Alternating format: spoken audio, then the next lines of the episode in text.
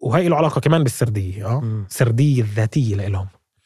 إنك أنت على المستوى النفسي أنا عايش. تعرف هذا الإحساس اللي هم بسموه ال- آه، بسموه villa بjungle يعني بتخيل فيلا موجودة في قلب غابة ببني ببني حوالين الفيلا سور وأنا بعيش بتمامهم الغابة اللي كانوا الحيوانات. مم. تعال تتعاملوا معنا.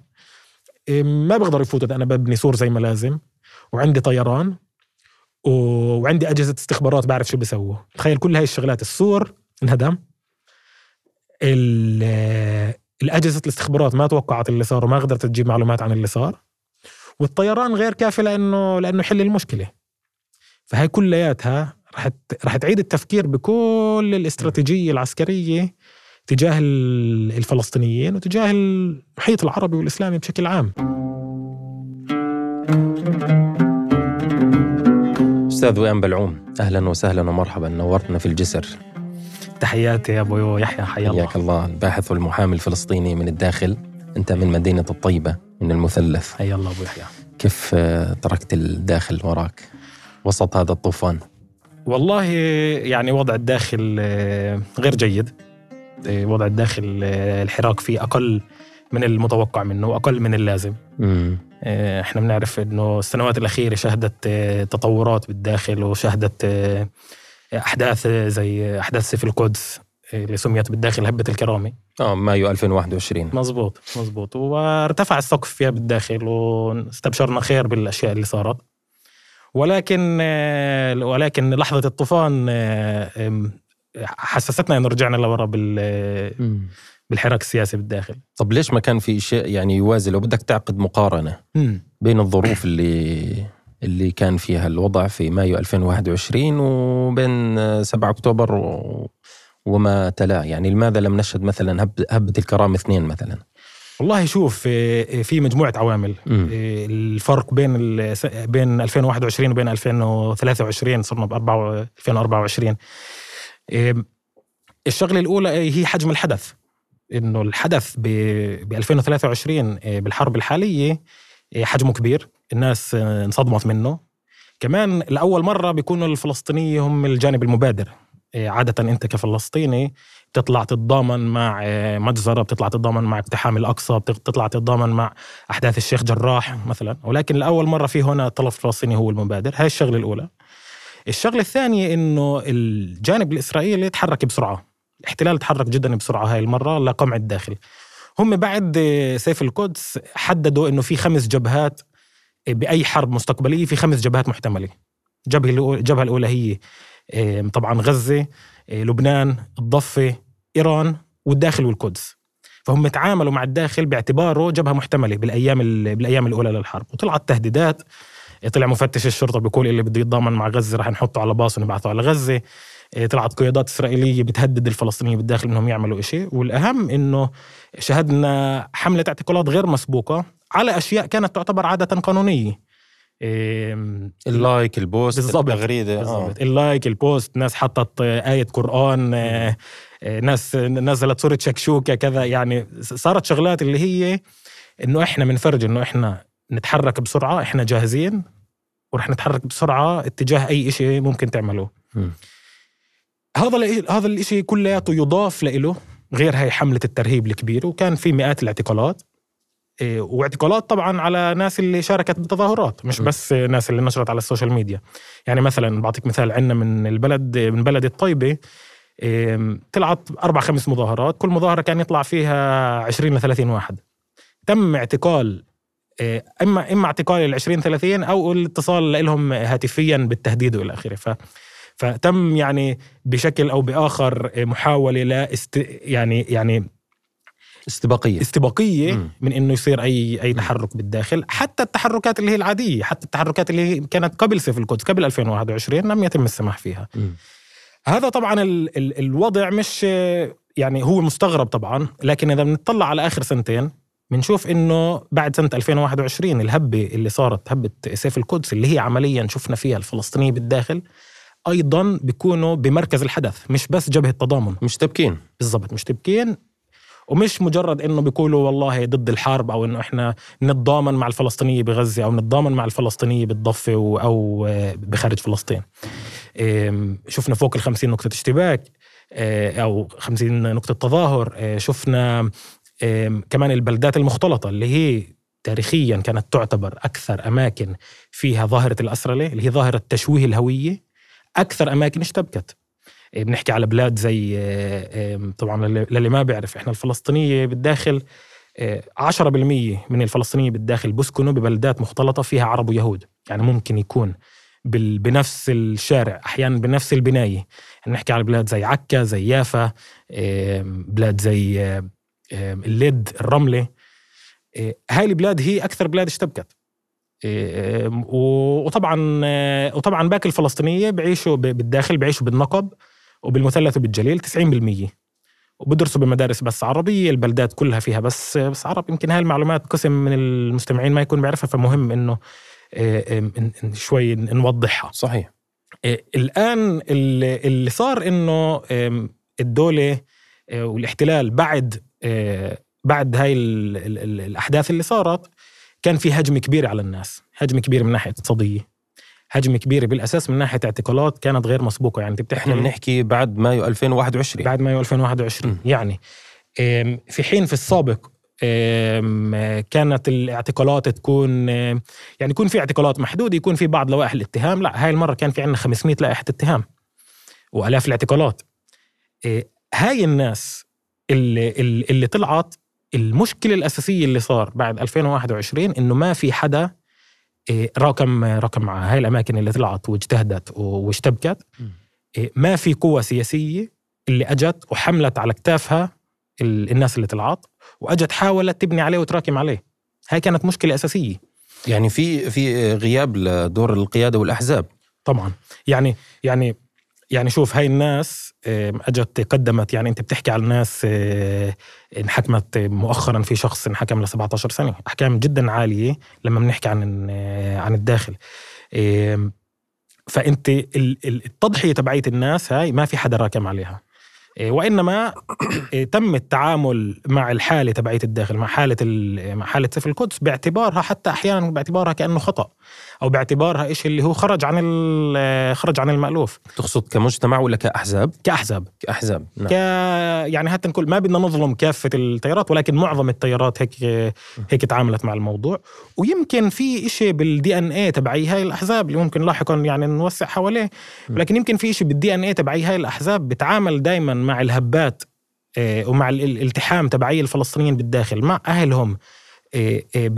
بالعالم العربي وبالضفة طبعا وبغزة باعتباره بشكل رمزي بشكل بشكل ثقافي. يعني شوف مثلا يوم الأرض بدل ما يتم المراكمة عليه لكمان أيام أرض ولكمان لرفع السقف السياسي بعد يوم الأرض. يوم الأرض طبعا صار بال 76 نعم. تم التعامل معه إنه كل سنة بنحيي ذكرى يوم الأرض. وبصير يوم الأرض هو شيء فولكلوري وشيء تراثي. نفس الشيء هبة هبة القدس والأقصى اللي هي كانت بإطار الانتفاضة الثانية. تم التعامل معها بهذه الطريقة ونفس الاتجاه بالتفكير كمل بسيف القدس. فبالتالي الناس ما ركمت على هذا الموضوع والأحزاب والأحزاب كان موقفها آه، غير كافي. طبعا لا إشكاليات كل واحد من هاي الأحزاب. طب تاريخيا وئام يعني خلينا نحكي بالانتفاضتين وما تلاهم ويعني في الحروب السابقة وما إلى ذلك. آه، كيف كان يكون حجم وشكل الاشتباك في الداخل؟ يعني أقصد في الانتفاضة الأولى في الانتفاضة الثانية و و يعني هل الداخل كان يدخل لكن يدخل متأخرا مثلا؟ هل كان الموضوع يقتصر على إضرابات وتظاهرات؟ هل كان يقتصر الموضوع على تضامن يعني أشبه بالتضامن اللي بنشوفه في العالم العربي والعالم مثلا؟ شوف في تفاوت. في تفاوت. ولكن يعني كانت آه، ببعض الأحيان آه، آه، فعلا الناس ترفع وتنزل. وبعض الأحيان يكون يكون أقل خروجها. لكن العامل الثابت هو تعامل تعامل القيادات مع هذا الموضوع وتعامل الأحزاب مع هذا الموضوع. كمان يضاف للي حكيناه إنه بهاي بهاي المرحلة بهذا بهذا الحرب اللي منع إنه يصير إنه يصير هذا التضامن وإنه يصير هذا الالتحام هو إنه تحرك المجتمع الإسرائيلي كمان. المجتمع الإسرائيلي الأفراد الناس العاديين آه، كل واحد آه، بتعرف إحنا الفلسطينيين بالداخل ما عندنا مستشفيات خاصة ما عندنا مستشفيات خاصة فينا مستشفيات عربية مستشفيات فلسطينية ما عندنا مصانع ما عندنا شركات كبيرة نشتغل فيها. فمعظم الناس بالداخل بتشتغل بمنشآت إسرائيلية. طيب هذا هذا يعني إيش؟ تحكي انه بتقصد إنه يعني بيخلي مثلا جدوى فكرة الإضراب في الداخل غير ممكنة؟ بالعكس هذا بيزيد من جدوى فكرة الإضراب. طب ليش ما شفنا إضراب في في الحرب الجارية في الطوفان؟ والله لأنه بصراحة يعني في في قرار في قرار عند ال- الأحزاب إنه إنه ما تكون جزء من ما تكون جزء من الحدث وما يكون لها موقف موقف جدي. وكيف حكيت لك إنه إنه الناس بهاي المرة المجتمع الإسرائيلي بهاي المرة تحرك بشكل غير مسبوق يعني أنت بتحكي على الناس مثلا أه، الناس بتشتغل بمستشفى. الناس اللي بيشتغلوا معهم بالمستشفى طلبوا مثلا بعثوا على الواتساب اللي موجودين فيه آه، العمال إنه اللي بيدعم الجيش آه، يحط like على هذا ال post مثلا. آه، أو بمكان ثاني طلب من العمال إنهم يقدموا تبرعات للجيش. فحتى حجم القمع اللي صار هو بمستوى التفتيش على المشاعر حتى. فالناس حست إنه والله في شيء مختلف هاي المرة. وللأسف ال- القيادات تعاملت بهذا بهذه الطريقة بهذه الطريقة مع مع الحدث. يعني حتى القيادات اللي هي المفروض تيجي إيش تعمل إيش شو وظيفة القيادة؟ وظيفة القيادة إنه هو يجي يحرك. يحرك. وظيفة القيادة إنه يجي كل الناس شو تعمل؟ أنا فعلا يعني أنا يعني حكيت مع كثير ناس والناس بتحكي مع بعض بالداخل وبتسأل. طب إحنا شو بدنا نعمل؟ حدا يوجهنا شو نسوي بالآخر؟ فبدك يجي القائد اللي يطلع ال- يطلع ال- يكسر حاجز الصمت هذا. ومش بالضرورة إحنا بنحكي على إنه ينعمل إشي كبير. يعني أنت اليوم شو بن... ليش الناس ليش أنت حطيت حالك بموقع بموقع قيادي؟ عشان لما يجي حدث كبير. ماشي؟ عشان لما الناس تعوزك. أنت تبقى أنت أنت تبقى موجود. يعني مثلا لو تم على مستوى البوستات مثلا على الفيسبوك آه؟ لو تم أو على ال social media بشكل عام.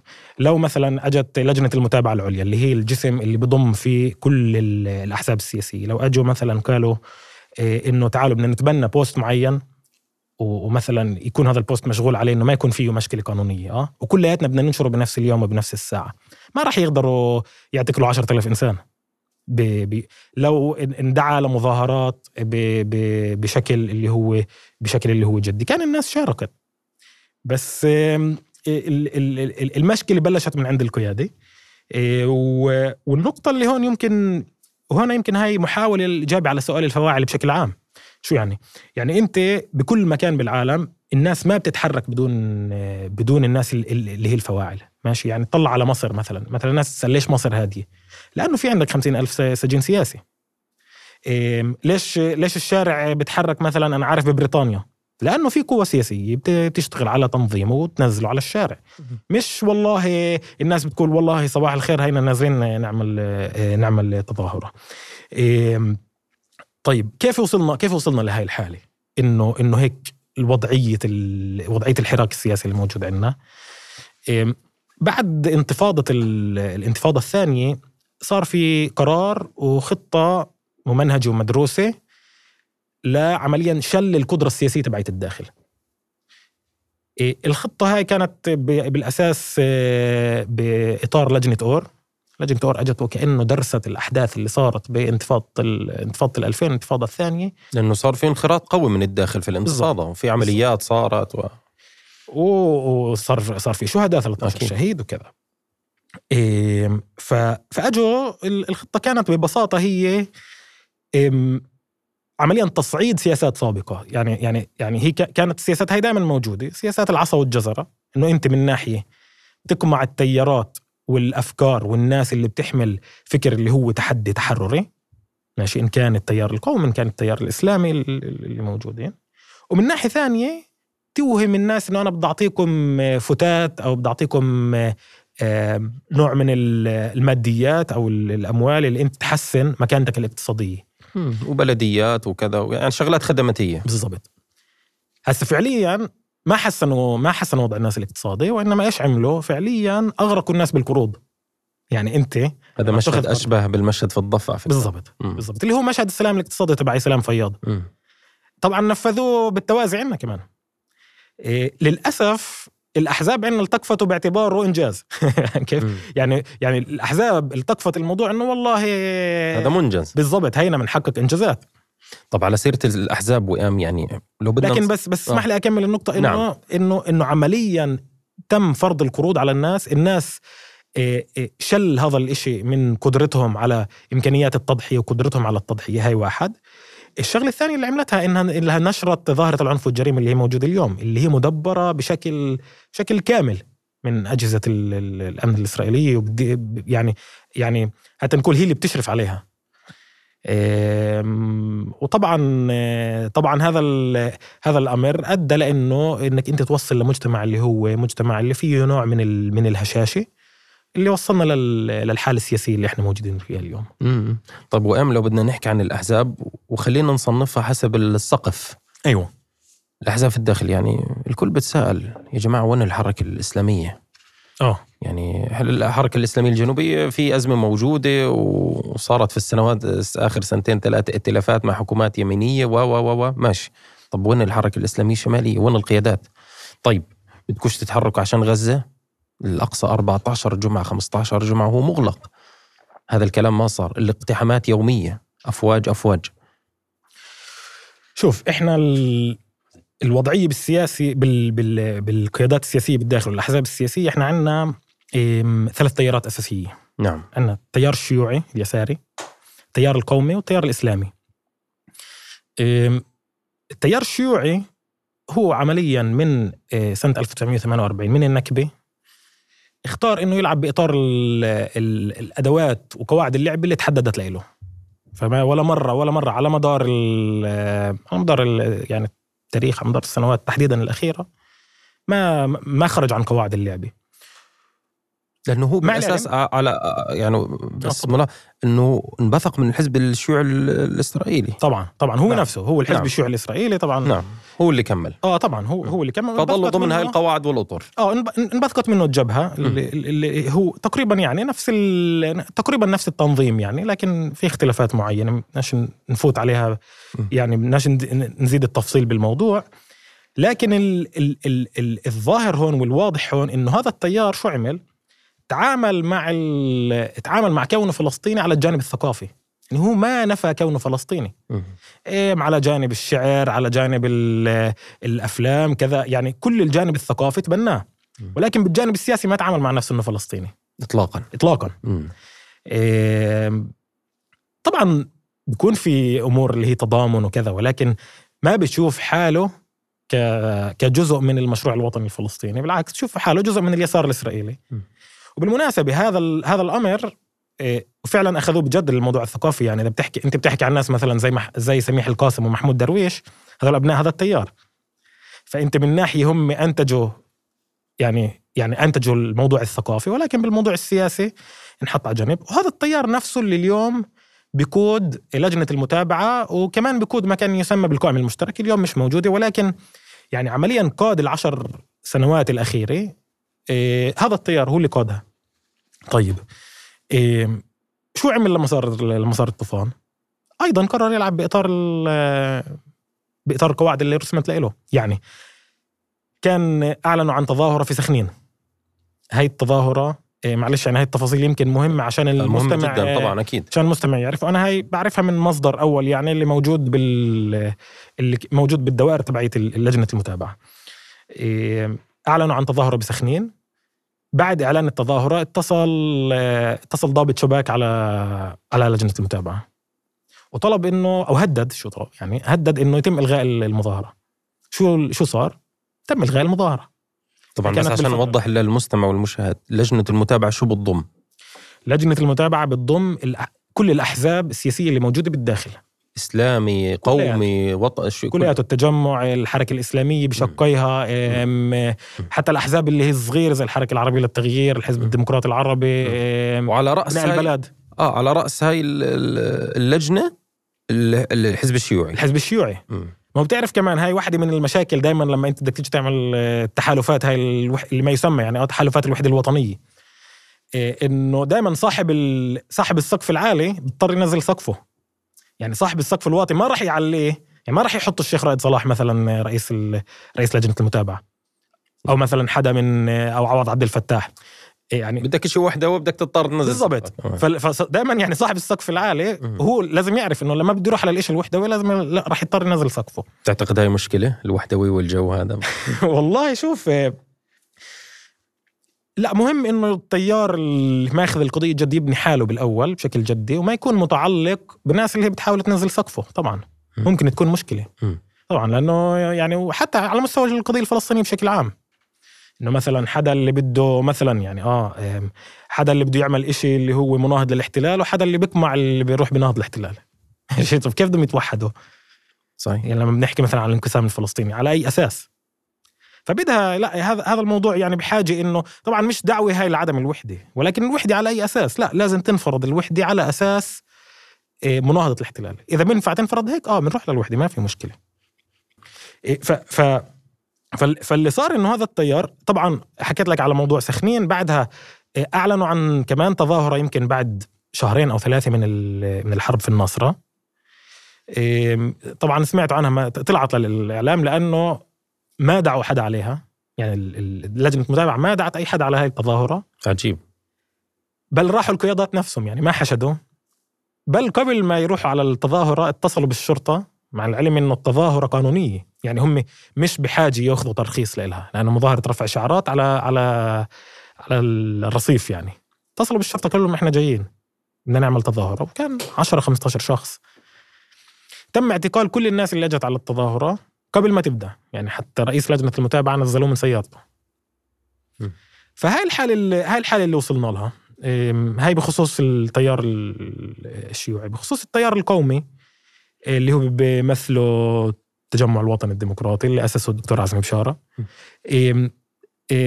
حاول هذا التيار مع تأسس بالتسعينات بنص التسعينات وكان عنده محاولة جدية لرفع السقف لرفع السقف السياسي.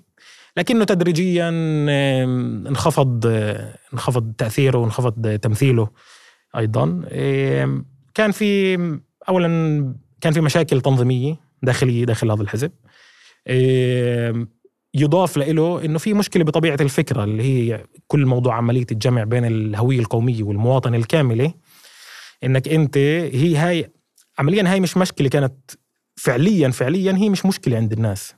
يعني هم اجوا قالوا للناس. شوف إيه انت بتروح على الشغل وهي لك المواطنة الكاملة انت لازم تطالب بمواطنتك الكاملة لأنه انت موجود إيش بهذا الإطار تبعي تبعي الدولة بإطار المواطنة اللي انت موجود فيها. فأنت لازم تطالب انه مواطنتك تكون كاملة. وبنفس الوقت قالوا بنطرح كمان الهوية القومية الوطنية. وعملوا دمج بين الثنتين. الآن شو بصير؟ لما يصير في تراجع بالهوية الوطنية والقومية يعني مثلا بالداخل صار في تراجع بعد بعد نكوص الثورات. يعني بعد آه، الثورات المضادة صار في تراجع على مستوى الهوية الوطنية والقومية. بعد 2013 يعني فالناس لجأت لإيش؟ لجأت للمواطنة. آه، فهذا هذا التناقض اللي حاولوا يعملوه آه، هذا الحل التناقض اللي حاولوا يعملوه ما زبط ما زبط حتى على مستوى أعضاء الحزب الداخليين. يعني في ناس بتشوفهم اللي راحوا باتجاه الهوية القومية وفي ناس اللي راحوا باتجاه الهوية باتجاه المواطن الكامل. ما الدمج هذا ما زبط. طيب. المسألة الثالثة اللي هي موضوع الكنيست. إنك أنت عمليا لما بتدخل الكنيسة لما دخلوا هم بالتسعينات حاولوا يطرحوا خطاب خطاب اللي هو عالي كان بالبداية شوي الاحتلال ما كان فاهم عليهم بالضبط إنه شو هاي قصة إنك أنت جاي بتطرح خطاب وطني عالي و... وبنفس الوقت بتطالب بحقوق يومية وبتطالب بحقوق مدنية. انتبهوا لهاي القصة وصاروا إيش يعملوا؟ كل الوقت يحاولوا ينزلوا السقف تبعي الخطاب من خلال محاولات الشطب. إنه أنت إذا بتصرح كذا كذا كذا أنت راح تنشطب. مثلا آه، آه، في ناس أبعدت يعني نوابهم ابعدوا من ابعدوا من الكنيست. وبالتالي كمان كانوا غير قادرين على إنه يحققوا حقوق يومية. يعني فاهمني؟ يعني هم اضطروا ينزلوا سقف الخطاب السياسي من ناحية لأنهم سلموه عمليا. أنت سلمته يعني بطريقة أو بأخرى أنت سلمته ل... ل... لإسرائيل. و... و... ومن ناحية ثانية أنت ما كنتش قادر لأنه هم النائب اللي موجود بالكنيست اللي راح يطرح خطاب وطني عن جد خطاب فيه تحدي مش راح يخلوه ينجز حقوق يومية. حتى ممكن انت تنجز أشياء اللي هي حقوق يومية وينسبوها لنائب ثاني اللي هو أكثر حتى نكون متماشي مع الخط آه، تبعي الدولة بالنسبة للحركة الإسلامية اللي صار معهم إنه الحركة الإسلامية انشقت بالعام 1996 هي طبعا موجودة من من السبعينات. انشقوا على كمان على سؤال الكنيسة التيار اللي هو عمليا الجنوبي اللي كان بقيادة عبد الله نمر درويش هو عمليا التيار اللي, اللي ذهب ذهب للكنيسة بحجة حماية الحركة من الحظر بحجة آه، آه، مراعاة حقوق الناس. طبعا مع الوقت شو بصير أنت موجود هناك. بالأول بتكون بدك تحمي من من الحظر. بعدين آه، صرت بدك تسقط صار هدفك إسقاط نتنياهو. بعدين وصلنا للمرحلة المزرية اللي هي التحالف مع نتنياهو. تحالف نتنياهو. اللي هو عنوانه طبعا. بالضبط. اللي هو عنوانه طبعا منصور عباس. م. إيه، ويمكن للي ما بيعرف آه، مين هو يعني هو نائب هو اليوم نائب بالكنيسة هو رئيس الحركة الإسلامية بالكنيسة وصدر عنه مجموعة يعني من التصريحات الكبيرة الكثيرة يعني المعيبة قبل الحرب قبل الطوفان وبعد الطوفان. طبعا يمكن أبرزها بالطوفان أنه دعا ل الإفراج عن الأسرى الإسرائيليين بدون شروط إنه دعا المقاومة تتخلى عن سلاحها وكذا و ف فهو وصل لمرحلة آه، مرحلة يعني صعبة من ناحية لوين لوين وصل هذا الخطاب. وامانه زي بس سؤال سؤال صغير يعني بديش أقطع السياق اللي بتتحدث فيه بس شو خطورة هذا النوع هذا الشكل؟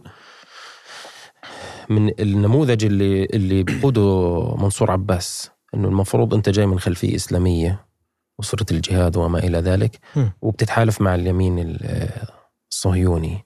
وإحنا الآن وصلنا يعني لمرحله إنه أنت عندك أكثر الحكومات تطرفا غلاة التطرف يعني في تاريخ الكيان موجودين الآن على رأس الدولة وأنت قاعد تتحالف معهم تتماهم معهم، شو خطورة هذا النموذج؟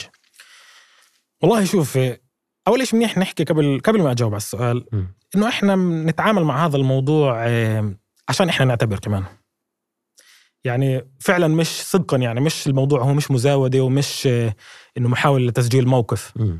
على هذا الشخص أو غيره لأنه بتعرف التوفيق التوفيق من عند رب العالمين. يعني يعني ربنا بيقول لولا أن ثبتناك لقد كنت تركن إليهم شيئا قليلا.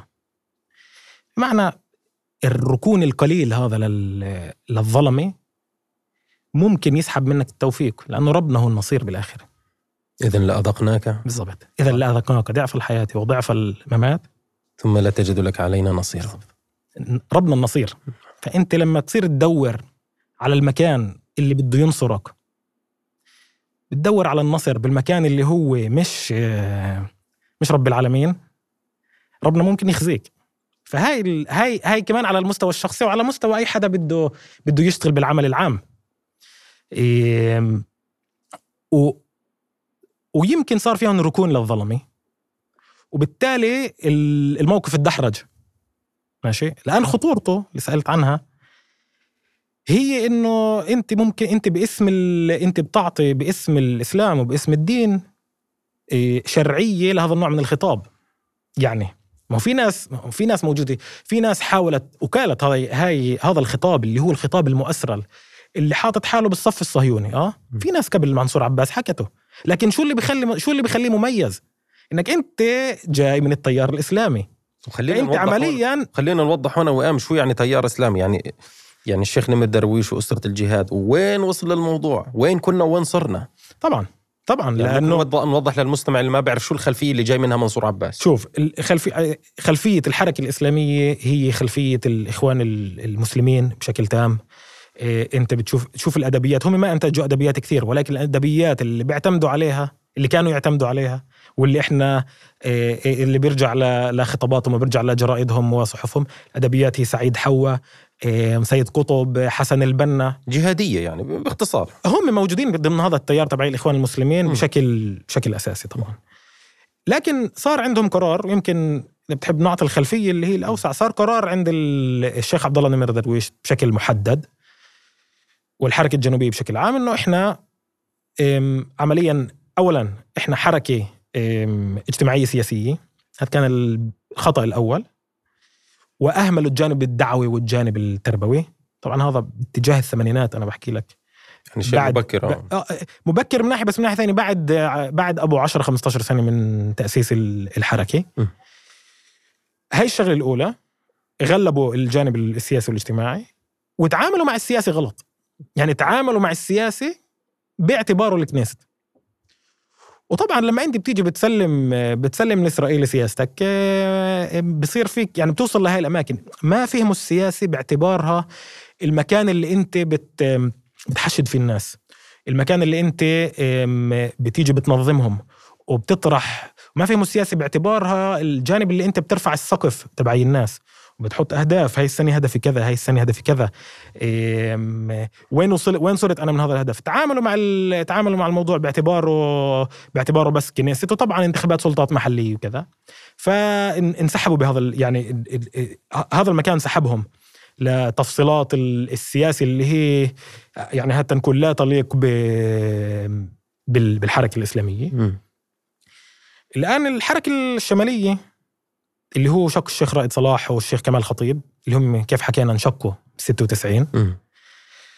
إيه، وطبعا برجع بأكد هاي ناس اللي بالنهاية هذول مشايخنا والناس اللي الناس اللي هم دفعوا ثمن و تضحيات. وتضحيات سجون ووقفوا وسجون و- وهذا ال... وأي شيء بنحكيه هو بس من باب إنه إحنا تعالوا نقيم ليش إحنا وصلنا هون مم.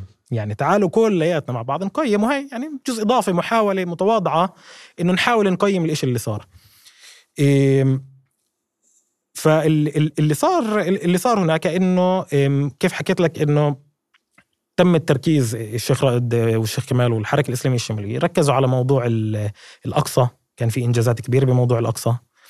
إيه، ركزوا على موضوع بناء المؤسسات. إيه، كل ما يسمى ال- المجتمع العصامي. ما وصلوا للأشياء اللي بدهم إياها ولكن غرسوا غرسوا أمور اللي هي إيه، طيبة. وكمان ركزوا على موضوع ال- المقدسات ركزوا على موضوع ال- الموضوع الخيري والموضوع الدعوي والتربوي ما أهملوه. لكنهم بنوا الحركة بطريقة اللي ما تقدر تواجه وقت ما بتكون في حاجة للمواجهه يعني بال 2015 سبع- 27 11 2015 تم حظر الحركة الإسلامية الشمالية. و وهات نقول هذا الحظر الحظر كان بنحكى عنه من التسعينات. يعني أول مؤسسه انحظرت لهم بالتسعينات.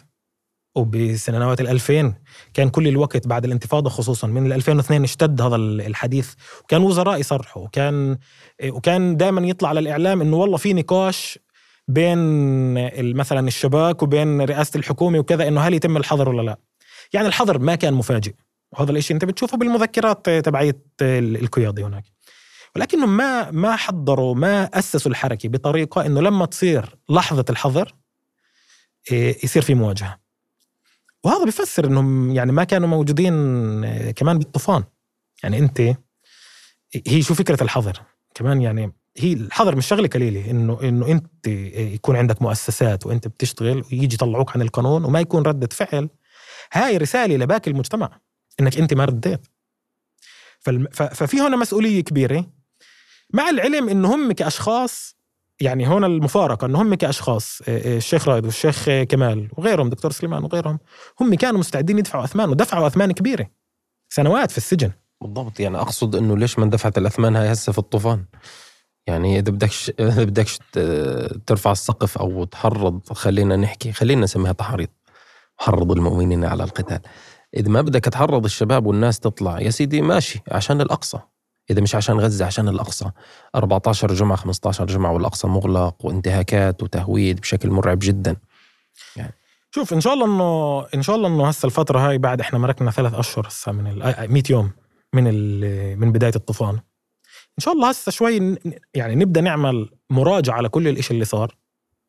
الإشي اللي صار قبل الطوفان وبعد الطوفان ونشوف كيف نقدر نحاول الموضوع لأنه كمان مرة الموضوع مش آه، مش مزاودة وإنما محاولة لأنه نفهم آه شو اللي صار ونعيد ترتيب اوراقنا جديد من جديد كمجتمع. هون. يمكن في نقطة إضافية لها متعلقة بالداخل ممكن نحكي عنها. إيه، متعلقة بدور منظمة التحرير. إيه، منظمة التحرير إيه، لعبت دور كثير سيء بكل المشهد اللي وصفناه. يعني ابتداء من من الثمانينات تحديدا بلشوا يتواصلوا مع شخصيات ومع أحزاب بالداخل إن كان بالحركة الإسلامية وإن كان بالحركة الوطنية إنه أدخلوا على الكنيست. أدخلوا على الكنيست عشان تكونوا جزء من اليسار الإسرائيلي. تهيئة؟ للحظة أوسلو في 93 بالضبط تهيئة للحظة أوسلو. إنه وبالفعل على فكرة أوسلو تصوت عليه بأصوات الفلسطينية بالداخل. يعني يعني هي كانت أصوات فرق يعني لو الأصوات الفلسطينية ما اللي اللي هم الجبهة والحزب الديمقراطي العربي الحزب آه الحزب الديمقراطي العربي اللي هو كان عبد الوهاب دراوشي لو مش هاي الأصوات هي اللي هي اللي صوتت كان ما مشاش أوسلو. فكان فأنت تخيل تخيل مش بس القيادات السياسية أولا القيادات السياسية بالداخل ضيف لها الناس إنه أنتم شأن داخل إسرائيلي. أجت أوسلو أوسلو كانت الذروة. لحظة أوسلو هي هاي لحظة الذروة تبعية إنه أنتم يا جماعة جزء من جزء من اليسار الإسرائيلي جزء من إسرائيل وهي اللحظة اللي رجعت فيها مشاهد إنه ناس فلسطينيين يرفعوا علم إسرائيل بالداخل. آه، طبعا بعدين فشل اوسلو وطلعت آه، طلعت طيارات زي التجمع زي الحركة الإسلامية الشمالية اللي اللي ساهمت كمان بإنه الناس ترجع على على الخط ال- الإسلامي والوطني. هذا ومع الانتفاضة طبعا. طبعا مع الانتفاضة اللي هي أعطت أعطت دفع لهذا الموضوع كلياته. إيه، فمنظمة التحرير تتحمل جزء أساسي بهذا الموضوع. وعلى فكرة الموضوع مستمر لحد اليوم. يعني ما صار ما صار إعادة تقييم. يعني لحد إيه، لحد آخر انتخابات واللي قبلها واللي قبلها. يعني بتحكي عن سنة 2021 و22 السلطة سيرت حافلات مثلا. أعطيك مثال آه السلطة سي... في الطلاب الفلسطينيين اللي من الداخل تعلموا بالضفة. بيوم الانتخابات السلطة الفلسطينية تسير حافلات من الضفة للناس طبعا كل السنة مش سألي عنهم السلطة مش سألي مين هم هذول الفلسطينيين مش فلسطينيين لا بيتعلموا عنا. بس لا، بيوم الانتخابات سيروا حافلات عشان الناس تروح تصوت. فكل الوقت هذا التعويل على اليسار الإسرائيلي اللي طبعا جاب لنا الكوارث. ما جاب لنا الكوارث ما حدا جاب لنا الكوارث على قد ما اليسار الإسرائيلي جاب لنا كوارث. صحيح. كل الوقت تبعي هذا التعويل تبع اليسار الإسرائيلي لدرجة إنك أنت تشوف جزء من شعبك يكون جزء من اليسار الإسرائيلي بدل ما تتعامل إنه لا هاي ناس.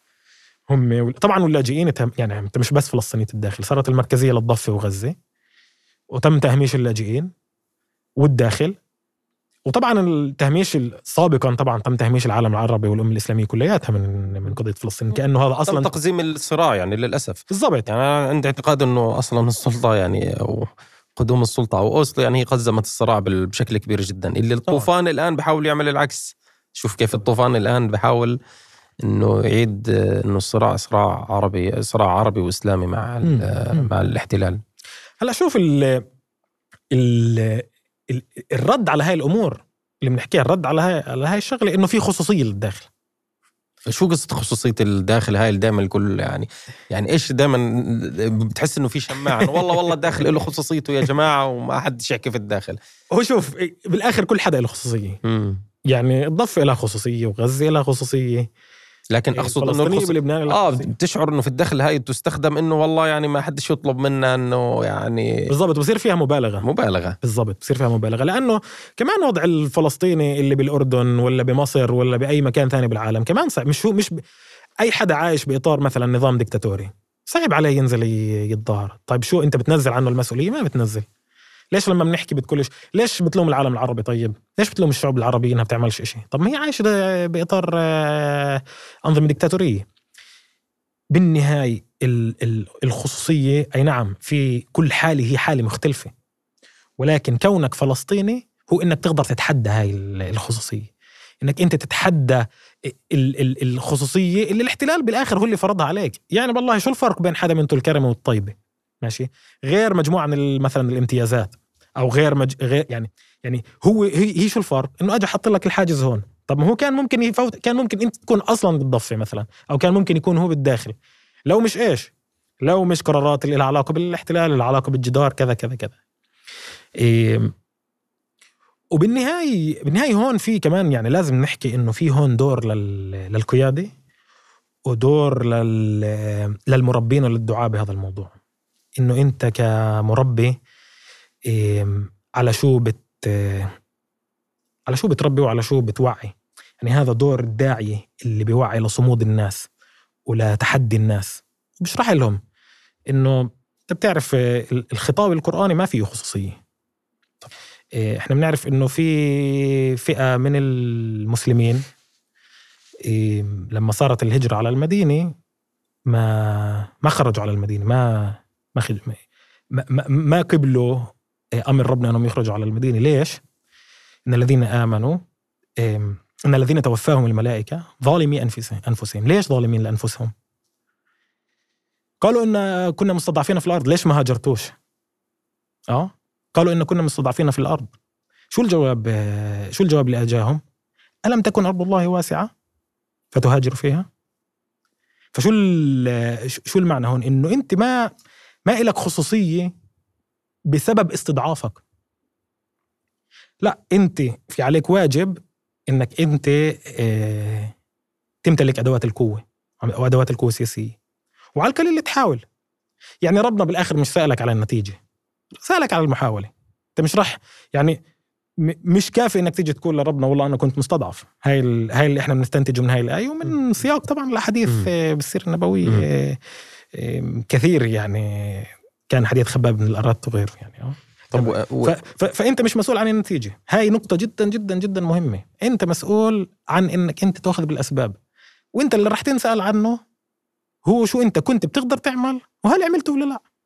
هذا الخطاب موجه للمجتمع والأفراد بعيدا عن القيادات والأحزاب. والله ما هي شو بالآخر ما هم كمان القيادات هم أفراد. وهاي يعني بالنهاية في جماعة مكونة من أفراد والأفراد هم الجماعة. ف... فهذا الفصل آه، مش هالفصل مش هالفصل الكبير. وما ننساش إنه الحساب فردي. امم يعني الحساب آه، يعني يعني برضه كمان الكثير ناس بتسأل طب ليش ما يكون في تحركات فردية كمان مثلا؟ يعني إذا بدك تقارن المشهد في الضفه رغم إنه يعني نرجع نحكي على قصة الخصوصية. بس في تحركات فردية وإن كانت عفوية وإن كان بس إنه أنا موجود يا جماعة. ليش هذا الشيء ما لمسناه مثلا في الداخل؟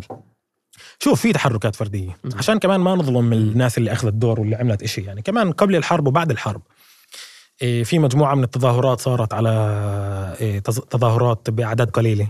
إحنا مثلا عندنا بالطيبة خرجت عيلة خرجت عيلة بس بالشارع وقفت بنص الشارع بلشت تهتف. تجمعوا حواليها عشرات الناس أو أكثر حتى من عشرات. في مظاهرات في ناس بتداوم مثلا أنت سألت مسبقا عن على الموضوع الأقصى. في ناس بتداوم مثلا على صلاة الفجر بيطلعوا من الطيبة أو من قلنسة والطير ومن كل المدن الفلسطينية بالداخل. بيطلعوا على صلاة الفجر مثلا قبل بساعتين من الأذان أو قبل بثلاث ساعات من الأذان بيطلعوا على صلاة الفجر بالأقصى. في محاولات فردية. كمان حتى قبل الطوفان الناس اللي حاولت تعطي تعطي ترفع السقف تبعي هذا الخطاب. ما كان في نخبة التنقل وما كان في قيادة وما كان في حركة مفاهيمية اللي تستوعب تستوعب هذا الموضوع. يمكن صار وقت إنه إذا القيادة اليوم بدها تتحرك يعني إحنا الآن بالشهر الرابع من الحرب. هلأ هو هون النقطة الأساسية إنه بالنهاية بالنهاية أنت اللي حاطط هاي القيادة مش هم اللي حاطينك كشعب. يعني بالنهاية أنت بدك بده يصير في إعادة تفكير بكل المشهد. وإنه نفهم إنه الحالة السابقة خلصت. هل بتعتقد إنه القواعد الشعبية ممكن تحاسب الأحزاب تبعها مثلا في والله هو الاهم الأهم مش إنه يصير يعني الأهم إنه محاسبة الفكرة وأقل محاسبة الأفراد. أنا أنا شايف بالحالة اللي إحنا فيها. م. وكمان مرة يعني جزء من يعني قسم كبير من هاي الناس اعطى ولهم فضل كبير على المشهد انه إنه مش أسوأ من هيك. يعني الحفاظ كمان على الحفاظ على هوية الناس الإسلامية والوطنية. هذا كمان هذا كمان مش جانب قليل يعني. بإطار إنك أنت فعلا أنت فعلا مستهدف. أنت موجود فعلا بفك بقلب بطن الحوت. يعني آه وهو في تشبيه صراحة بليغ إنه الاحتلال من 7 أكتوبر بتعامل مع الأهالي في الداخل هوستج رهائن يعني. مزبوط تشعر كأنه رهائن. استبدلونا آه, آه رهائن يعني. طب آه. وإم عشان برضه كمان ما يعني خلينا نحكي ما نظلم الأحزاب وغيره وغيره هل بتعتقد إنه طوال الفترة الماضية الاحتلال تعمد على إشغال الأحزاب والقوى و في موضوع العنف والجريمة والاغتيالات اللي صارت و يعني والآن مع 7 أكتوبر إذا بتطلع على المؤشر بتلاقي مؤشر الجريمة والعنف في الداخل انخفض. فشو بتقدر تعطينا فيه وأنت بحثت في هذا الموضوع بشكل جيد؟ بدون أدنى شك. ليش؟ لأنه شوف مشهد العنف والجريمة واضح الأيادي تبعية الاحتلال فيها موجودة. يعني أنت شوف مثلا قضية قضية العنف والجريمة بالمجتمع الإسرائيلي. يعني هم شو شو بتحججوا اليوم؟ إنه إحنا بدنا الاحتلال. آه إنه إحنا بدنا نقاوم بدنا نحل لكم مشكلة العنف والجريمه لكن إيش إيش الوضعية الحالية؟ إنه إحنا ما بنقدر. طبعا لما صارت في حالة عنف وجريمة بالمجتمع الإسرائيلي حلوها. ومش بس حلوها كمان بعد ما حلوها رحلوا المشكلة اللي عند المجتمع الفلسطيني بالداخل. الآن آه، آه، اللي بيصير هو وإنت لاحظ نحكي عن قبل الطوفان. لما هم اقترحوا إنه يعطوا حلول وكأنه جدية لأول مرة لمشكلة العنف والجريمه شو عملوا؟ اشترطوها باشتراطات سياسية. يعني يعني بدكم نحل الجريمة تعالوا وافقوا على هدم البيوت. طبعا إحنا عندنا مشكلة مشكلة هدم بيوت كبيرة بالداخل البيوت غير مرخصة. تعالوا وافقوا على الأسرة وافقوا على تجنيد الشباب الفلسطينيين في الشرطة الإسرائيلية طبعا اللي هي مقدمة إنه أصلا يشتركوا بالجيش الإسرائيلي. معناته أنتم بتقدروا تحلوا هالمشكلة ده هي شروطكم. يعني, يعني ابتزاز يعني بالضبط. فهم اجوا ابتزوك سياسيا. اللي, اللي, اللي كمان ظاهر بالموضوع إنه إنه في منظمات جريمة بتتعاون مع بتتعاون مع الاحتلال. مش بس بتقدم له بتقدم له كمان آه، إحنا في عندنا شهادات. الناس اللي كانوا موجودين بعالم العنف والجريمة بالبحث اللي عملته أنا ومجموعة من باحثين الفلسطينيين يعني. في عندنا شهادات لناس اللي مثلا بيقول له الضابط الشرطة بيقول له ما تبيعش مثلا مخدرات لأولادنا. وهي شوف هاي التعبيرات. بيعها بالطيبه مثلا بيعهاش بتل أبيب. بيعها للعرب بالضبط. وفي كود معين معروف. كود معين إنه إنه لما أنت تبيع للعربي هم بيغض الطرف عنك بس باللحظة اللي بتبيع ليهودي بيجي بيحملوك بيجوا بيطلعوك. هاي شغلة. الشغلة الثانية في الناس اللي إحنا كل حرب بصير عندنا موجة عملاء بتيجي من الضفة ومن غزة. هذول وين بسكنوهم بالمدن المختلطة. زي يافا زي الرمل زي كذا. لأنه هناك الروابط الاجتماعية مش زي مثلا بالكرة. الكرة الكل بيعرف الكل فأنت صعب تدخل على هذا المجتمع. لكن بالمدن المختلطة اللي فيها عرب ويهود أسهل يدخلوهم عليها. هذولا تحديدا أولادهم لأنهم أيضا منبوذين من الفلسطينيين. والإسرائيلي أصلا صح هم قاعدك بيافا ولا بهاي بس هو يعني خلص أنت أنهيت تقريبا دورك. فهو لك من أرضك هو زاب لك من الآخر. هذول راحوا قسم كبير منهم على على العنف والجريمة وبيقدموا لحد اليوم خدمات بالضفة وبغزة. ومأخذين حصانة. يعني واحد منهم يعمل إشي لا ماخذ حصانة من الشرطة. ماخذ يعني شو يعني يعمل إشي؟ يعني طخ فلسطيني ثاني. ماخذ حصانة لأنه هو بيتعامل مع آه، بيتعامل مع الشرطة. هاي أمور كلها في عليها شهادات. طبعا يضاف لكل هذا الموضوع عشان كمان ما نحصر الإشي بالجانب الأمني إنه في جانب اجتماعي جانب اجتماعي اقتصادي سياسي. له علاقة بظاهرة الإغراق بالقروض والفقر. والفقر. إيه له علاقة بالضعف اللي صار كمان مرة بنرجع لوين؟ بنرجع للأحزاب السياسية والمؤسسات اللي تم إضعافها واستجابت لل... للإشي اللي صار معها. بإنه ما أنتجت للشباب خطاب إيه، تحرري وخطاب ديني ووطني مناسب. وشوف هنا نقطة جدا مهمة إيه، خير إنه هذا الخطاب هو الحل على ظاهرة العنف والجريمة لأنه هذا الشاب اللي شايف اللي شايف عدوه أو اللي شايف كل عالمه بينتهي بالسيارة أو بينتهي بالشخص اللي اطلع عليه و وما ما قدروش أو أهانوا أو أو أو. هذا الشاب أنت نزعت منه كل المفاهيم هاي السامية اللي ممكن لو أنه انعطت له زي ما لازم. تكون حل هاي الظاهرة. وهو بالضبط عكس التفكير اللي بيجي اللي هو التفكير تبعي ناس زي زي عباس وغيره إنه والله إحنا لا بدنا نروح للمؤسسة تحل لنا المشكلة لأنهم بتحججوا بظاهرة العنف والجريمة على أساس إيش؟ على أساس إنه يحلوا لهم المشكلة مع إنه طبعا كيف حكينا هم سبب المشكلة الاحتلال هو سبب المشكلة ولكن الحل هو بالضبط معكوس الحل هو إنك أنت تشتغل بين أبناء شعبك والحل إنك أنت ات ات ات تربي على هاي القيم وتربي على هاي المفاهيم عشان هذول الشباب اللي انت تركتهم واللي هم ما تعاملت معهم زي ما لازم بخطابك. وممكن استعل... ممكن آه، كمان حسيت بنوع من ال وهي مشكلة مرات بتكون عند بعض الحركات الإسلامية. إنها ممكن بس تركز بس على الطبقات المتوسطة والطبقات المتعلمة وهيك. ماشي لأنه وين بتصير العنف والجريمه غالبا. فأنت لا أنت هاي الطبقات هي ناس اللي فيها فيها بوتنشال كبير. و والهدي النبوي رهيب بهذا الموضوع. كيف هاي القدرة على إنك أنت كمربي تعطي كل واحد الوظيفة اللي هو بيقدر يعملها بناء على الصفات اللي موجودة عنده. مش مجرد انت خلص في عندك تخيل لل... للناشط أو لل...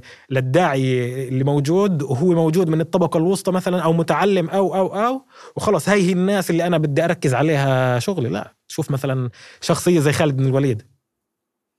أنت لو جيت حطيت خالد بن الوليد قلت له والله بس أنت بس تعال احفظ قرآن. طب أنت قمعت قمعت الصفات الأساسية اللي موجودة عنده. فيعني بحاجة لتفكير يعني طبعا كيف ينعمل هذا الموضوع آه، كيف ينعمل هذا الموضوع زي ما لازم يعني. وتحدي طبعا يعني ما كمان مرة ما بنطرح الموضوع ك ما فيهم وصفه جاهزه آه؟ إنما هاي دعوة أكيد في ناس بيسمعونا من من الداخل كمان مش بس من من أمتنا العربية يعني والإسلامية. فدعوة لأنه نتفكر بهذا الموضوع.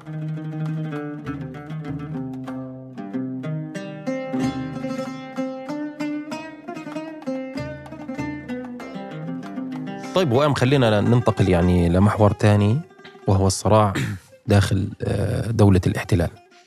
يعني في وجهة نظر بتحكي إنه السابع من أكتوبر ما حصل في السابع من أكتوبر وحد جبهة الداخلية لأنه كان في أسابيع وأشهر طويلة من الخلافات والتظاهرات في وسط تل أبيب و و. وفي ناس بيحكي لك لا هو ساهم في تفتيت الجبهة الداخلية والحكومة والأحزاب والقوى الموجودة. طيب شوف هو أولا يمكن مهم نحكي على شو كانت المشكلة اللي كانت موجودة قبل الطوفان المشهد آه. المشهد تبعي الخلافات الداخلية اللي كانت بين التيارات بإسرائيل. الخلافات اللي كانت موجودة بقلب دولة الاحتلال خلافات جدية وكان فعلا الصراع رايح لأماكن صدامية.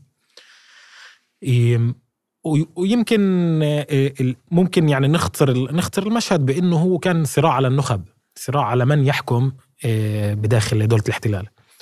هو صراع بين التيار اللي هو أسس أسس الكيان أسس أسس هاي الدولة بسنة طبعا على أثر النكبة ب 48 وهو المعسكر المعارض لنتنياهو.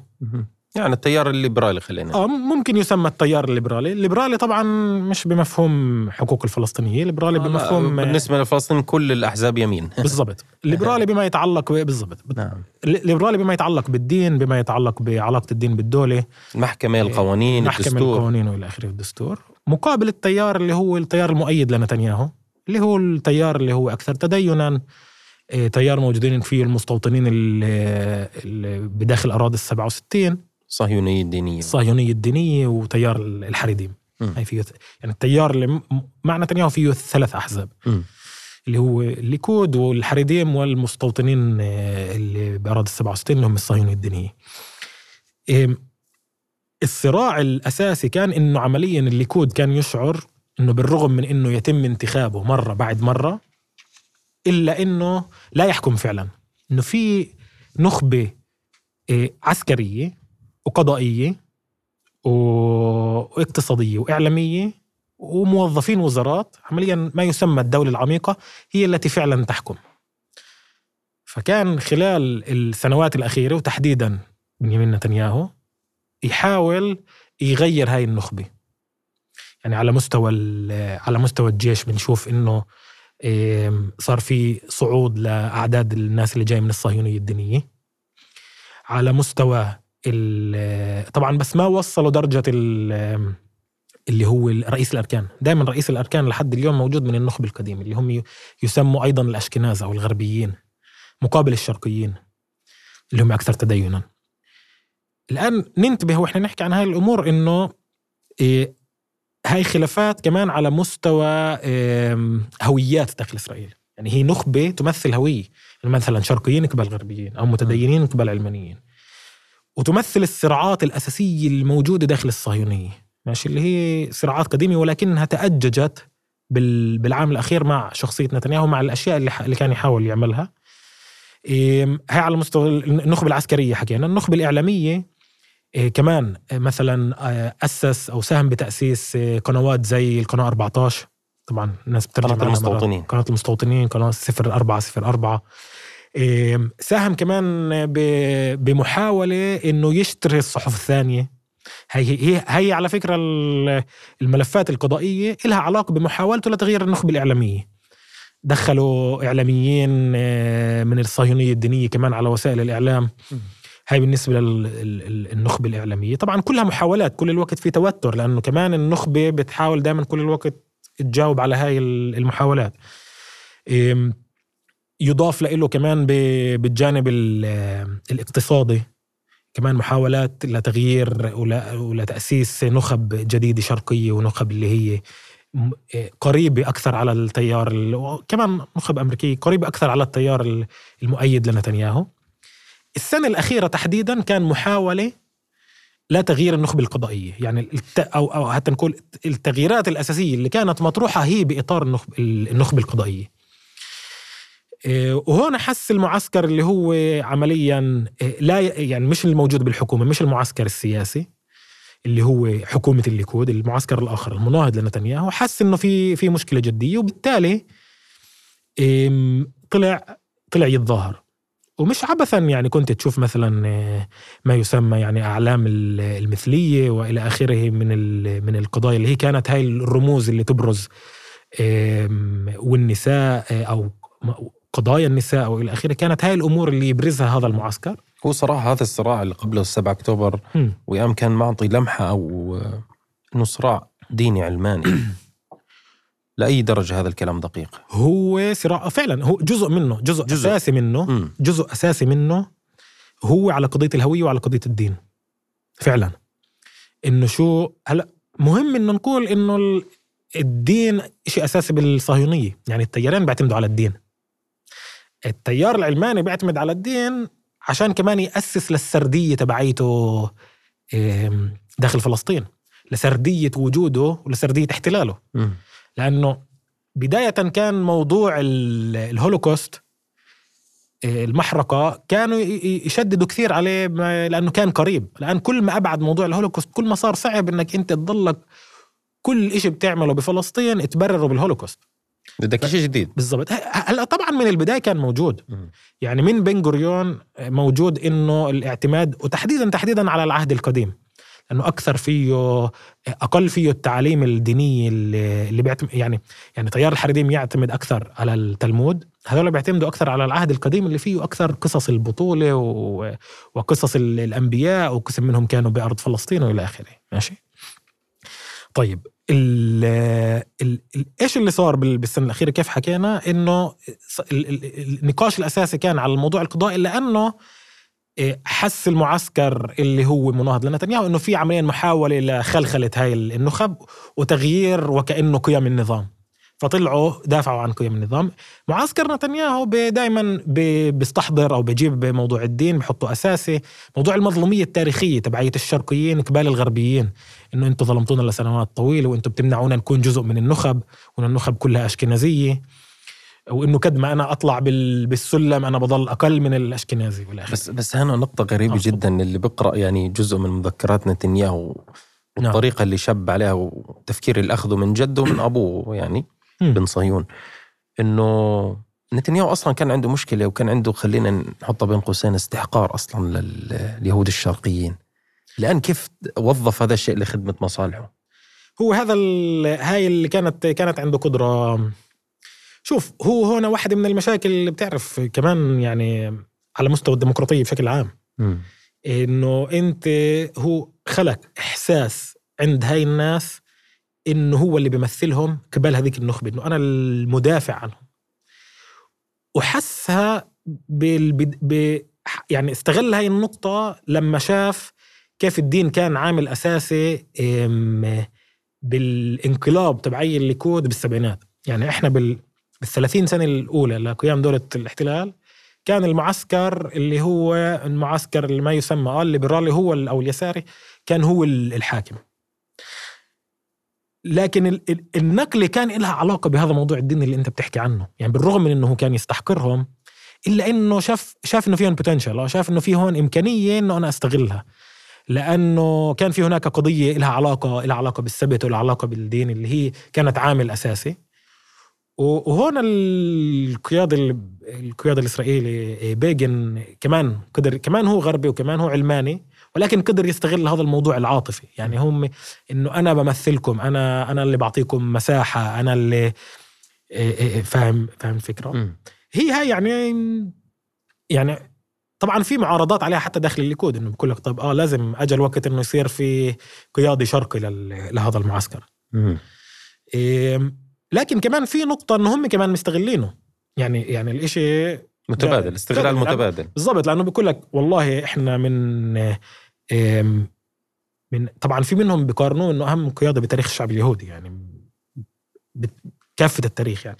لكن بقول لك صار عندي أنا قائد اللي هو عنده صفات معينة كاريزماتي وإلى آخره. ليش أنا ما أستغله يعني؟ ليش أنا أنزل قائد اللي أنا ناجح وبجيب لي وبجيب لي مقاعد في البرلمان وإلى آخره؟ طيب هلا هون في يعني يسأل السؤال طيب شو يعني شو هذا المشهد له علاقة فينا؟ كمان إحنا يعني شو هل هو هل, هل إحنا في عندنا فرق من ناحية يسار ويمين؟ الحقيقة إن الصهيونية كلياتها يمين لكن الفروقات بينها هي تنويعات لقتلنا م. يعني ال اليسار يعني أعطيك مثال قبل الطوفان وهذا الحكي كنا نحكيه قبل الطوفان هي التنويعات لقتلنا ما يسمى معسكر معسكر نتنياهو أجوا اقترحوا قانون اللي هو إعدام الأسرى الفلسطينيين. هذا القانون يعني اللي بيعمل عملية كذا يتم إعدامه. كذلك اقترحوا إنه يتم إعطاء حصانة للجنود حصانة مطلقة. سووا اللي بدكم إياه. آه هذا معسكر نتنياهو. ولكن المعسكر الثاني بخبثه شو بيقول لك؟ بيقول لك إنه لا قانون إعدام الفل... الأسرى رح يضرني عالميا. رح يضر الشكل تبعي عالميا هاي واحد. وقانون الحصانة. آه، للجنود ممكن يضرهم كمان هم عالميا. وأنا أحسن لإلي إن أنا أسيطر على ماكينة القتل هاي اللي اسمها الجيش. أنا ما بدي إنه يروح كل واحد يقتل على راحته. لا أنا بخليهم يقتلوا بخليهم يقتلوا على راحتهم. ولكن أنا بدي أفرج إنه أنا في عندي في عندي لجنة تحقيق. وسيطره وهيك بالضبط وسيطره وهيك وهي أنا بالنهاية دولة حديثة. أنا لازم أسيطر على طريقة القتل هاي اللي بتصير. وين برز هسه هذا الموضوع كمان مرة مع بعد الطوفان؟ بال بالمحكمة محكمة العدل الدولية. شوف أنت الاقتباسات اللي جابتها آه، جنوب أفريقيا لقيادات لقيادات الاحتلال كلهم من معسكر نتنياهو. اللي اللي قال إنه إلقاء قنبلة ذرية واللي حكى على موضوع الإبادة والتهجير و و معاليق وغيره. بالضبط. هلأ هذول بيصرحوا مع الإبادة لكن مين اللي بيمارس الإبادة بدون ما يخلي وكأنه دلائل وراه إنه بده بيعمل إبادة جماعية؟ اليسار. اليسار. اللي هو قائد اللي هم عمليا قياداته جانتس وقياداته طبعا جالنت اليوم العساكر والضباط. العساكر والضباط. يعني أصلا وئام تاريخيا اليسار مشهود له بعشرات المجازر يعني لأنه حكم لفترة طويلة يعني. طبعا و... طبعا. ومجزرة قانا تشهد لشمعون بيريز وغيره وغيراته. طبعا طبعا. وليش إيهود باراك إيهود باراك نعم. هو اللي كان صحيح. بالانتفاضة الثانية. مثلا. إيه أولمرت هو اللي كان بحرب لبنان المجازر اللي صارت بلبنان حرب غزة حرب الأولى. غزة. نعم صحيح. كان أولمرت ويهود باراك يعني. م. فبالتالي هل بتعتقد إنه الاحتلال يعني فشل في بناء سردية؟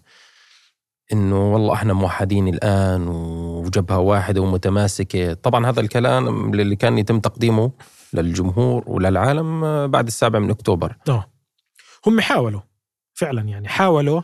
يعني كان عندهم حركات زي مثلا إنه صاروا يشجعوا ويطلعوا. طبعا كل الدعايات بدولة الاحتلال أنا طبعا جاي من هناك. هسه تم إلغاء كل اللافتات كل اللافتات فيش دعايات. كل الدعايات هي إعلام وسويا سننتصر تجيش معاً للمجتمع. وبعض. تجيش بشكل كامل وإنه إحنا معنا وإحنا مع بعض و... وكان كل الوقت دعايات بنشرة الأخبار. بالدعايات بيجي لك واحد بيقول انتهى الفرق بيننا الآن كلنا موحد مش عارف إيش. وبني جانتس قال لك خلينا نحيد الخلافات وخلينا نفوت معهم مجلس بالضبط. الحرب. بالضبط. جانس طبعا عمل هاي الحركة. إيه طبعا كمان كان في تقارير بتعرف على ال- على الوسائل التواصل كمان وكمان على القنوات الأساسية. صار في هاي التقارير تبعية إنه يجيبوا لك مثلا عشر عشرة جايين من الحريديم. الحريديم هم المتدينين اللي ما ما بيخدموا بالجيش. وكان دائما مشكلة هذا الموضوع موضوع أساسي موضوع إنه موضوع جدلي قديم. بالضبط موضوع جدلي قديم. فصاروا يجيبوا إنه والله هاي في عشر آه، أو في ناس اللي هم قاعدين هيو اجى الوقت وهاي الناس صارت تدخل على الجيش الحريديم قبل أسبوع من تصوير الحلقة طلع تقرير إنه العدد اللي تجند هاي السنة من الحريديم طبعا جدا جدا جدا قليل يعني لا لا يقاس من نسبتهم يعني نسبة جدا قليلة يمكن 1% يعني 2% لم يرتفع هاي السنة بتاتا. رغم الحرب قالوا إنه- رغم اللي صار. وطلع تقرير بفرجي إنه تم تزييف إنه في ناس لبست هاي الكيبة على راسها عشان تفرجي إنها هي آه، من الحريديم عشان تفرجي إنه والله أجوا على المكتب تبعي التجنيد. فمن هاي الناحية يعني من هاي الناحية فشلوا. بل إنه في مجموعة من الصراعات تاججت في الشك. الصراع اللي بين العسكريين وبين السياسيين مم. تأجج. لأنه طيب آه، صار ال- الحكي على طيب مي- مين المسؤول عن اللي صار ب 7 أكتوبر؟ العسكريين بيحكوا إنه الجانب السياسي نتنياهو إنه هو عمليا بالاستراتيجية السياسية تبعيته تجاه تجاه غزة. مم. السياسيين بيحكوا إنه العسكريين لأنه كل الأخطاء كل الفشل العسكري ال- والاستخباراتي والعمل الاستخباراتي. صار نقاش كمان على موضوع كمان على موضوع ما بعد ما بعد 7 أكتوبر. عاملين الحق على اللي قاعد بصير كل هاي كل هاي الناس اللي اللي بتنقتل عندهم. حتى لدرجة صار اتهام شوف درجة ال طبعا التسريبات يعني أنت متابع التسريبات اللي بتصير التسريبات من ال... من اجتماعات الكابينات كل ما يكون اجتماع كابينات بعد بنص ساعة بصير كلياته برا وهي مع إنه على فكرة جابوا لهم أوراق يمضوهم على إنه مش راح يسربوا. يعني لهالدرجة آم، هاي ببداية الحرب لهالدرجة ال- ال- قله عدم الثقة بين الأطراف ال- اللي موجودة. وصار اتهامات لأهالي الأسرى إنه اليسار بمولهم. إنه هاي الناس بمولها عمليا اليسار وإن هاي نفسها المظاهرات اللي كانت على الموضوع القضائي. لدرجه بيضطروا أهل الأسرى كل فترة يقولوا إنه يعني إحنا ملناش علاقة بهاي المظاهرة الفلانية ملناش علاقة بهاي المظاهرة الفلانية. اللي بيحاول يسكر شارع هناك لا ملناش علاقة فيه. إحنا مظاهرتنا هي كذا عشان ينفوا هاي التهم عنهم. وكمان الموضوع القضائي رجع.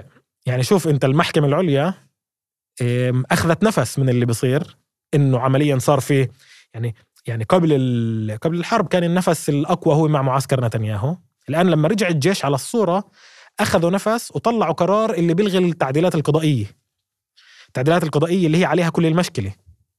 معلش أنا هنا شوي تخربط شوي بالتفاصيل بس المحكمة العليا طلعت قرار اللي هو بيلغي القانون الأساسي اللي تم سنه بإطار التعديلات القضائية. من وين اخذوا هذا النفس من إنه الجيش رجع على الصورة. هذا الإشي شو راح يعمل؟ راح يزيد التوتر إنه طلعوا عند عند معسكر نتنياهو إنه طلعوا إحنا بنحاول نحكم ولكن فعليا اللي بيتخذ القرارات هو النخب. اللي بقرر شو يصير بهاي الدولة هو النخب. مم. إن كان القضائية وإن كان العسكرية وإن كان الإعلامية. طبعا الإعلامية هسه برضه رجعت تنتعش النخبه الإعلامية. فهاي التوترات مستمرة. التوترات القديمه جدا مستمرة. مم. طب وين بالنسبة حتى للعلاقات مع الأمريكان؟ يعني هي أصلا قبل 7 أكتوبر كانت العلاقات متوترة جدا جدا. يعني بايدن ظل أسابيع طويلة ما برد على تلفونات نتنياهو بدوش يستقبله في واشنطن و و و. والإسرائيليين أعطوا هيك انطباع إنه إحنا والله مستقلين في قرارنا وتحركاتنا وبعدين حكوا بالنسبة للخلاف الكبير. طبعا الملف الإيراني جزء كبير خلافي بين كانت حكومة نتنياهو وبين إدارة بايدن الديمقراطية. إنه أنتم بدكوش تتعاملوا مع الإيرانيين طيب ماشي إحنا حنتحرك على رأسنا وإحنا بنعرف كيف نتعامل مع الإيرانيين. إنه هو بعطيك انطباع إنه أنا مستقل في قراري وإرادتي وكذا. بعد 7 أكتوبر لأي درجة بتعتقد آه، كيان الاحتلال قادر على تحقيق هاي الاستقلالية خصوصا إنه زي المشلول اللي مش قادر يوقف على رجليه بعد الضربة اللي أكلها وإنه بستنى في الأمريكين تعالوا وقفونا على رجلي أنا مش قادر أوقف. وبجيبوا له بوارج وبفتحوا له خط امدادات أسلحة و14 آه، مش عارف فاصل كم مليار دولار مساعدات و و و لأي درجة بتعتقد إنه فعلا اليوم دولة الاحتلال قادرة إنها فعلا تستقل في قرارها ولا زادت تبعيتها بزيادة أكثر للأمريكان؟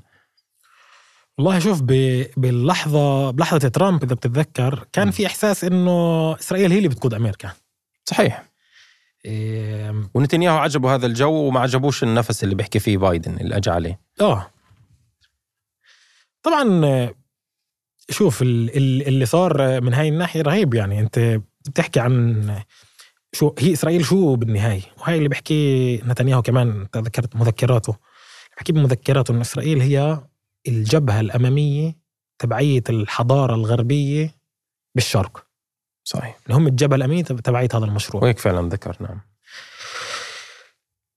طيب على مدار السنين في دعم لهي الجبهة. إحنا من مولك وسلاح و على أساس إنك أنت تستقل وانت يكون في عندك قدرة وانت هاي اللي بتروجه لكل العالم إنك أنت دولة آه، الجيش الجيش الأقوى بالمنطقة وإنك أنت دولة يعني مستقلة وإلى آخره.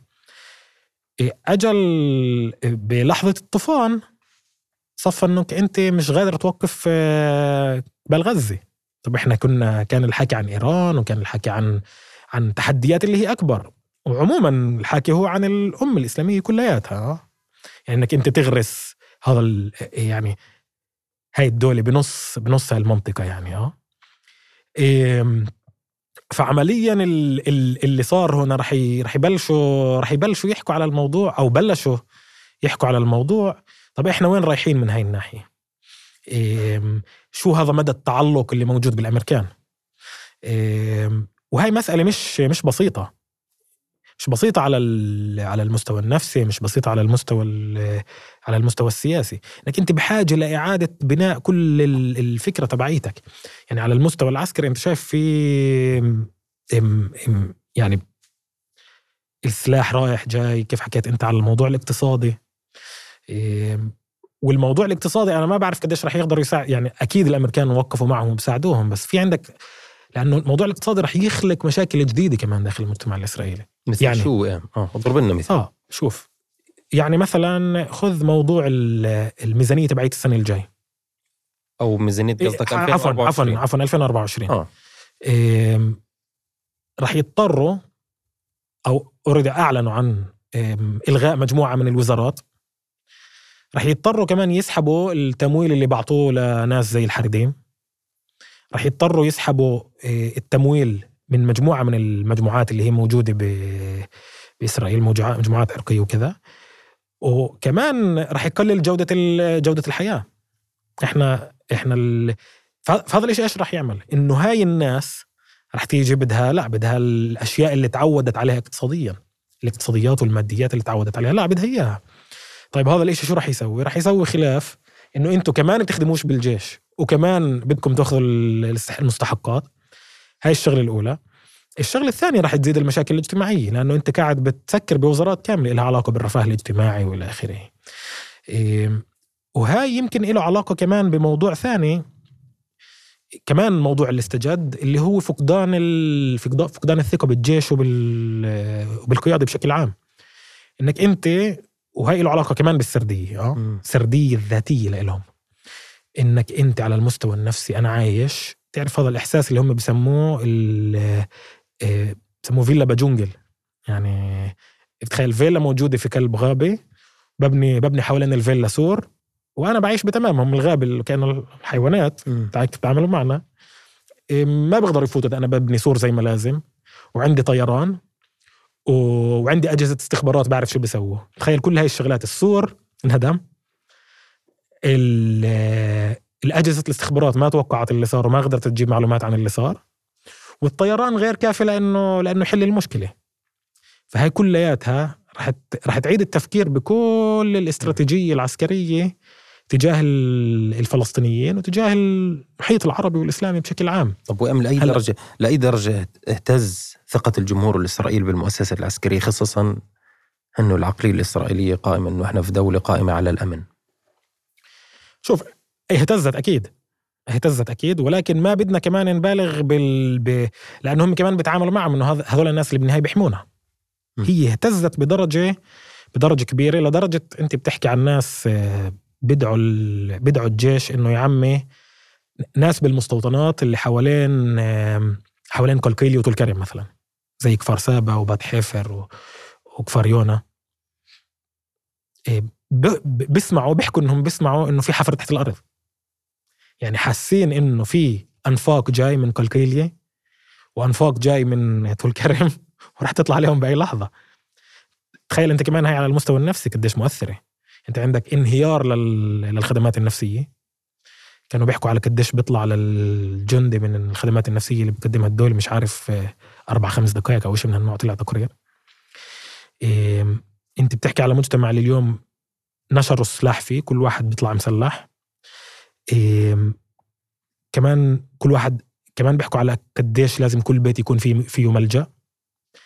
بيحكوا على موضوع إنه إحنا اليوم بطلنا هذا موضوع. اللي تعرف كان في نقاش جيش كبير عقبال جيش صغير غيروا.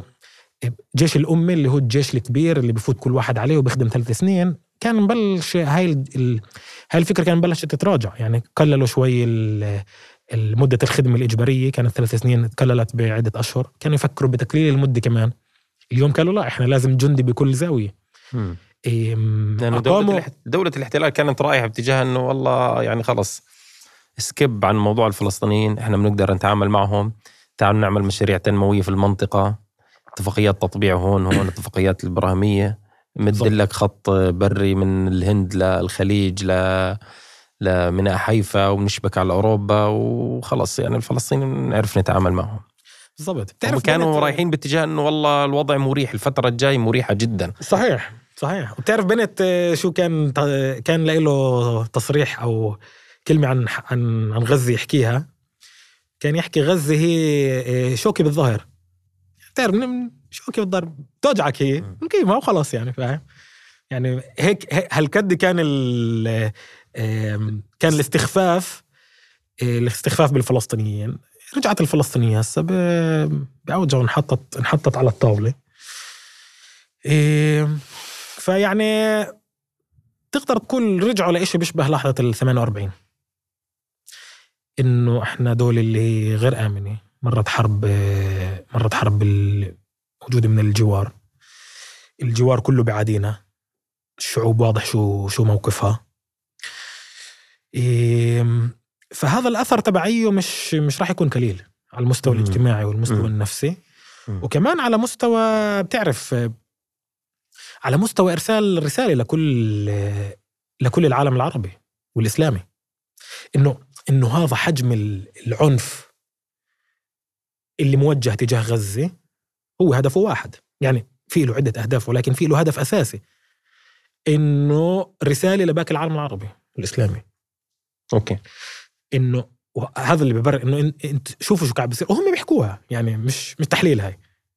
إنه شوفوا إنه لازم كل العالم العربي والإسلامي والفلسطينيين طبعا على رأسهم يشوفوا آه، شو بصير للحدا اللي بتجرأ آه، بتجرأ علينا بتجرأ يحكي لنا.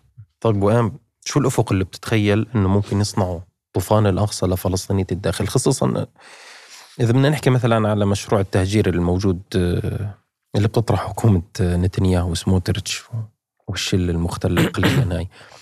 الموضوع ما ما بقتصر على غزة ولا على الضفة. هم كمان بيحكوا عن آه، فلسطينيين في الداخل في 48 إنه هذول بيشملهم كمان مشروع التهجير. وأجت اللحظة المناسبة اللي نخلص منهم وإنه لازم يكون في مشروع للخلاص منهم. شو بتتخيل الأفق اللي ممكن يفتحه الطوفان؟ شوف أنا بصراحة متفائل. يعني أنا متفائل إنه في بالداخل جيل شباب اللي ماخذ القضية بجد وبده وبده يرفع آه، سقف النضال. وأنا شايف إنه في كمان هذا الجيل ماخذ قضية الدين جد فئة كبيرة منه. وبيجي الدور على إنه إحنا موجودين نستوعب إنه إحنا زي ما أنت حكيت إحنا موجودين بمرحلة فاصلة مرحلة مفصلية. وهاي المراحل اللي المفروض الشعوب تستغلها مفروض إنه إحنا نستغلها لأنه نعمل التقييمات الصح و... ون... ونعمل التحليل للوضع اللي إحنا اللي موجودين فيه صح وإنه نقدر نيجي نعمل فارق عن المرحلة السابقة. لأن المرحلة السابقة انتهت واضح إنها انتهت. وما بينفع الأدوات السابقة نكمل نشتغل فيها لأنه راح توصلنا زي ما أنت حكيت راح توصلنا ل... لشيء أسوأ من اللي إحنا كنا موجودين فيه. إيه... ال... ال... السكوت على. على الظلم خطير. لأنه الفتنه ما العذاب والفتنه ما ما بيجي بس على الناس الظالمين. واتقوا فتنة لا تصيبن الذين ظلموا منكم خاصة. يعني لما بين لما أنت بتسكت عن ال... بتسكت عن الظلم الفتنه بمعنى ال... يعني بعض المفسرين بيقولوا بمعنى العذاب هون ما بيجي بس على ال... على الظلمه وإنما بيجي على الناس اللي سكتت على الموضوع. أي نعم ما عندناش ما عندناش ما عندناش أدوات القوة. أو مش ممتلكين أدوات القوة بس عندنا إياها. وهاي الدور تبعي الدور تبعي الدعاة الدور تبعي القيادات اللي اللي مفكر عن جد إنه أول شيء بدها تقود بدها تقود مشروع وبدها يكون بدها يكون الفلسطينيين بالداخل جزء من من مشروع تحرري جزء من المشروع اللي هو جدي. وكذلك بالنهاية بالنهاية أنت مش عامل هذا الإشي عشان حدا. أنت مش عامل إشي ولا عشان غزة ولا عشان الناس ولا عشان الضفة. أنت بالاساس بالأساس عامله عشان حالك. عشان نجد مهدد وجوديا. وجودك مهدد. مهدد وجوديا. مهدد فرديا على مستوى نجاتك الأخروية. أنت بالآخر هاي الوضع اللي أنت فيه رح تنسأل عنه. هاي يعني ممنوع هاي ممنوع هاي النقطة تروح من أذهاننا. هذا الموضوع انت رح تنسأل عنه بشكل شخصي. ولأنه بالنهاية انت عبادتك هي مش بس الصلاة والصوم. عبادتك طبعا وقوف امام الظلم يعني. وين بلعوم المحامي والباحث الفلسطيني صديقي العزيز شكرا لك على هذا الحضور. بارك الله فيك ونورتنا في الجسر بودكاست شكرا جزيلا.